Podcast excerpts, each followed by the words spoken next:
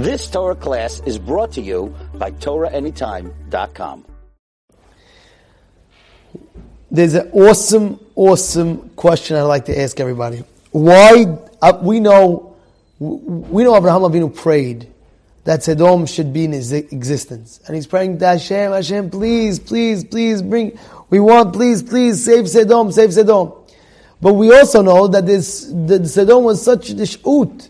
There was such wickedness in Sodom. We, we, if you look up the Midrashim about it, you'll flip out how bad these people were. Like, like, like crazy bad.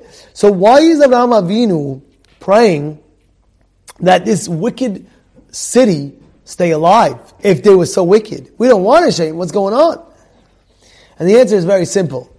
The answer is, is because Abraham wanted them to be saved, that they should be able to come back with b'tshuva. That's the reason why. Because we never give up hope on people.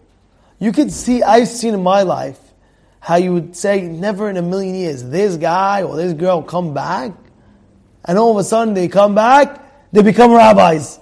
He became a rabbi. What? He became a rabbi? I remember him, he was a wild guy, forget about it.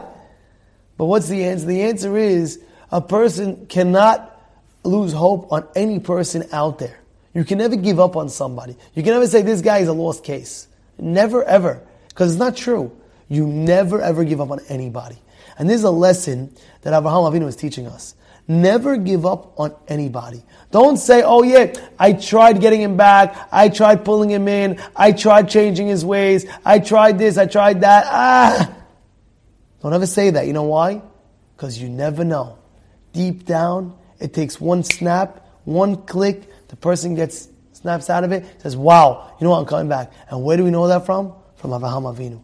Abraham said, I'm going to pray for Sodom. But the Reshaim Abraham, I understand. But we never give up hope on anybody. And these people could come back and become the tzaddikim. This is the great lesson that we learn. You've just experienced another Torah class brought to you by TorahAnytime.com.